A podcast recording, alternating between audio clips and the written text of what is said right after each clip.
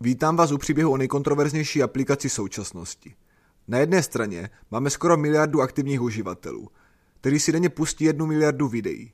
A na druhé straně máme Ameriku, která v aplikaci vidí potenciální hrozbu pro bezpečnost jejich občanů a která chce tuto aplikaci zakázat. A někde uprostřed jsem já. Kromě těchto dvou protipolových věcí, o této aplikaci nevím nic. Pojďte se proto se mnou ponořit do vzniku a historie platformy, která už teď je jednou z nejstahovanějších aplikací na světě. Společnost, která za touto aplikací stojí, se jmenuje ByteDance a její klíčový muž se jmenuje Zeng Yiming.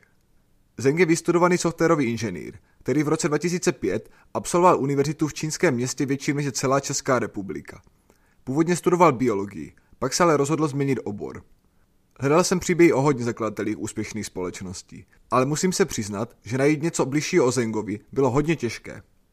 Narodil se v roce 1983 a dva roky po absolvování vysoké nastoupil do Microsoftu, kde vydržel jen krátce. Nelíbila se mu přílišná úzkoprsost a korporátní pravidla.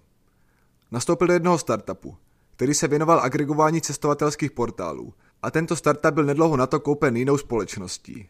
A tak si Zeng založil vlastní, velmi podobně zaměřený biznis. Jeho nová společnost se jmenovala 99 Fang a jak sám říká, byla to taková zkouška před něčím větším, z čehož se později vyklubal ByteDance. Později přenechal vedení 99 Fangu manažerovi, kterého najal. A tak v roce 2012 ve svém bytě založil společnost ByteDance, tu společnost, která dnes stojí za nenáviděnou i oblíbenou aplikací. Jako zasedačka sloužil jeho obyvák o velikosti 5 metrů čtverečních. V dalších pokojích později pracovali zaměstnanci. Dnes ale Yiming a jeho kolega s úsměvem říkají, že na rozdíl od dnešních startupů měli dobré podmínky. Měli jsme dokonce dva záchody a nebyli tu žádní šváby. A dodává, když bych to měl nějak popsat, řekl bych, malé místo, velký sen. Dneska už zde bydlí jiná rodina a možná ani netuší, jaká společnost zde začala. ByteDance má dnes přes tucet produktů, které fungují na více než 150 trzích světa. Vraťme se ale na začátek. Tak jako mnoho jiných před ním, i on si uvědomil, jak velkou revoluci přináší chytré telefony a mobilní internet. V této době v Číně ještě nebyla cenzurovaná verze Google a jeho čínská obdoba Baidu zase neměla moc velkou důvěru uživatelů, protože jim prý až moc často ukazovala reklamu místo toho, co sami hledali. Rozhodl se proto založit vlastní web, který by pomocí umělé inteligence dokázal uživatelům generovat takový obsah zpravodajství, o který by sami měli zájem. Jenže na to potřeboval investora. A mnoho investičních fondů ho odmítlo. Nakonec se našel ale jeden fond, který to risknul a investoval do ByteDance 5 milionů dolarů. Tato aplikace se jmenuje Tutiao, což čínsky znamená titulky – a jen v Číně má stovky milionů uživatelů. Je to aplikace, která vám pomocí algoritmů ukáže takové zprávy a články, které vás zajímají. V praxi řekněme, že vás třeba zajímá rybaření. A v okamžiku, když by například na iDnesu byl článek o tom, že někdo někde chytil rekordního kapra, tak by vám aplikace ukázala. Právě díky této aplikaci je společnost ByteDance v Číně hodně známá. I když ani Tuteo se nevyhlo problémům, Například čelilo mnoha žalobám vydavatelů, kterým se nelíbilo, že od nich Tuťao přeposílá zprávy dále, aniž by z toho cokoliv měli. Nakonec to Biden vyřešilo, když s nimi uzavřelo partnerství a slíbilo jim část tržeb. Proč o tom ale vlastně mluvím, když tento podcast má být o TikToku? Protože stejný přístup později použil Zeng právě pro tvorbu TikToku. Praxe ukázala, že když lidé čtou zprávy, které je zajímají, tak tomu věnují více času. A tím se stává tato činnost návykovější a navíc jim aplikace nabízí nikdy nekončící výběr zpráv k přečtení. Strategie obou platform je tedy stejná. Aplikace vybírá veškerý obsah za vás, takže odpadá břímě v nutnosti volit, co si pustíte nebo přečtete.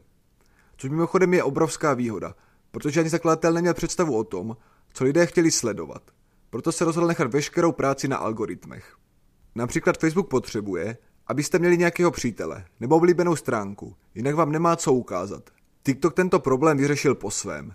Bez jakéhokoliv nastavování vás rovnou začne zaplavovat videí a jeho algoritmy sledují, jak se přitom chováte. Například jestli dáte videu like, přeskočíte toto video, nebo si ho pustíte jen o něco déle než jinší video.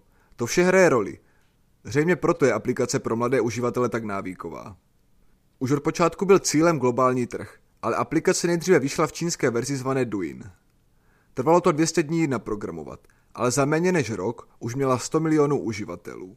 Většinou jsou samotní zakladatelé uživateli vlastního produktu. Nebo přesněji, Často se vrnou do podnikání, protože jim něco na trhu chybí. Zeng ale mluvil o TikToku jako o aplikaci pro mladé a sám videa pouze sledoval. Později začal videa sám natáčet a dokonce management společnosti nutil, aby také produkoval vlastní videa. A ty museli dosovat určitou počtu lajků. A pokud ne, tak manažeři museli dělat kliky. Mezinárodního růstu se společnost dočkala, až když koupila jinou aplikaci, zvanou Musically. To byl rovněž čínský startup, který měl 200 milionů uživatelů a také kanceláře v Kalifornii. Zeng se později svěřil s obdivem ke Google. Google je společnost bez hranic. Doufám, že tu Tiao se stane také společností bez hranic. Chci dělat věci, které jsou zajímavé a přínosné pro společnost.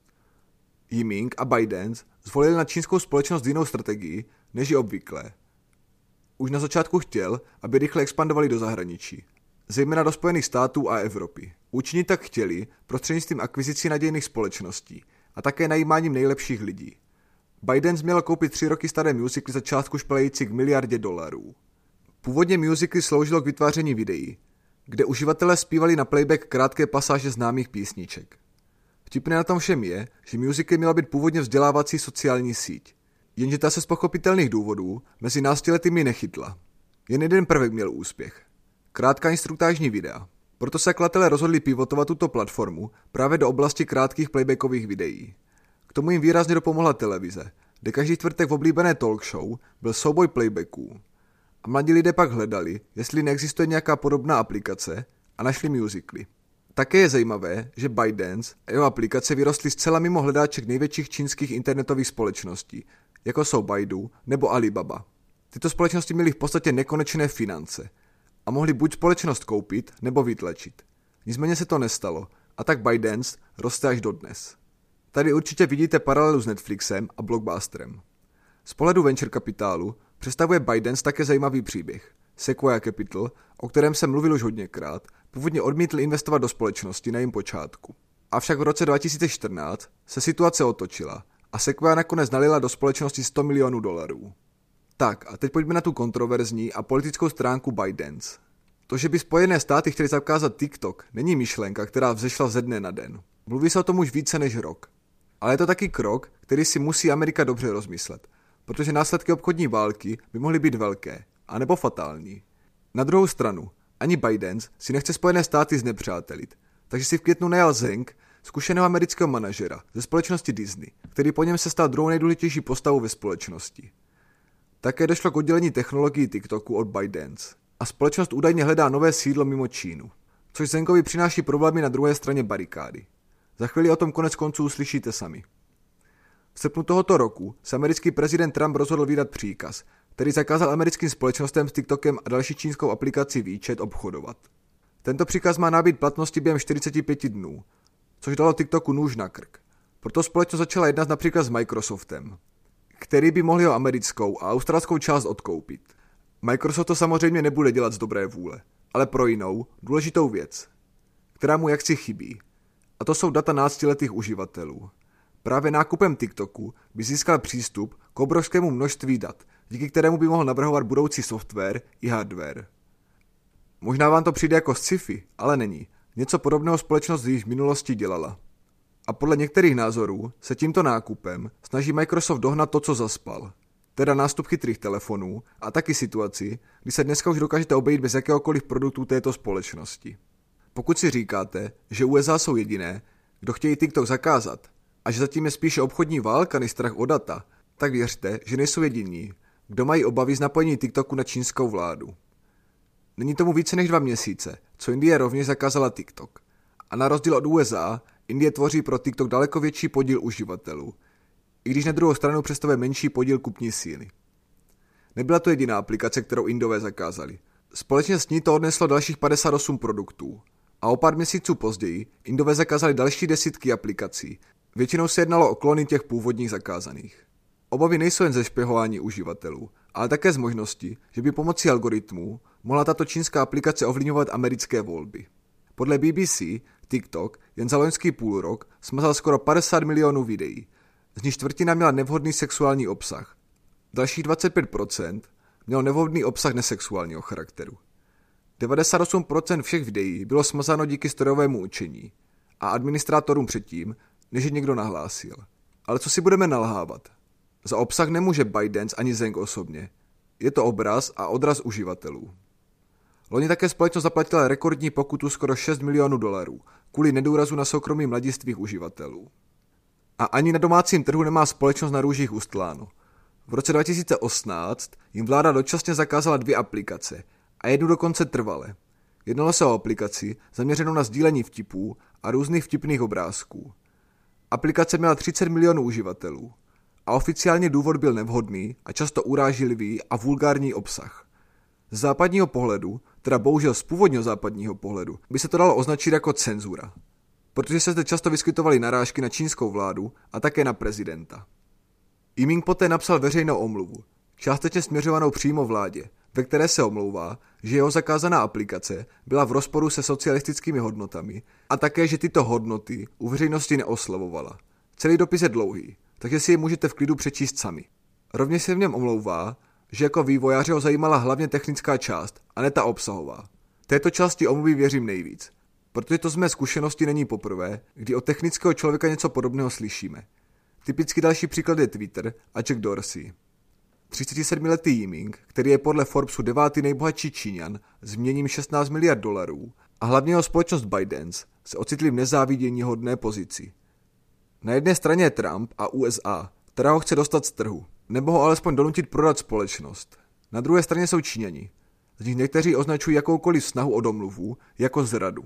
Nutno podotknout, že se jedná o názor jednotlivců, kteří to píší po svých sociálních sítích a kteří jsou jaksi nerelevantní. Teda až na to, že i Yiming několikrát napsal svým zaměstnancům, aby ignorovali negativní komentáře na sociálních médiích. Takže tyto komentáře on sám vnímá. Prodej TikToku jako celku Microsoftu je možným řešením, ale zřejmě nejméně pravděpodobným, protože ByteDance plánuje mít v roce 2021 minimálně polovinu uživatelů ze západu a TikTok je v tomto plánu klíčovým prvkem. Navíc čínská strana se ozvala, když prohlásila, že jakákoliv v uvozovkách krádež TikToku vyústí v podobnou reakci. Někdo to přirovnal tomu, jako kdyby musel Apple prodat své čínské aktivity Huawei. TikTok se tak stal dalším pěšákem v obchodní válce mezi USA a Čínou. Další možností je, že by dosavadní investoři odkoupili většinový podíl ve společnosti. Tím by získali kontrolu a TikTok už by zřejmě nebyl považován za čínskou aplikaci. Zatím se ale nic z toho nestalo, tak se necháme překvapit. A to je všechno z dnešní epizody. Naslyšenou příště.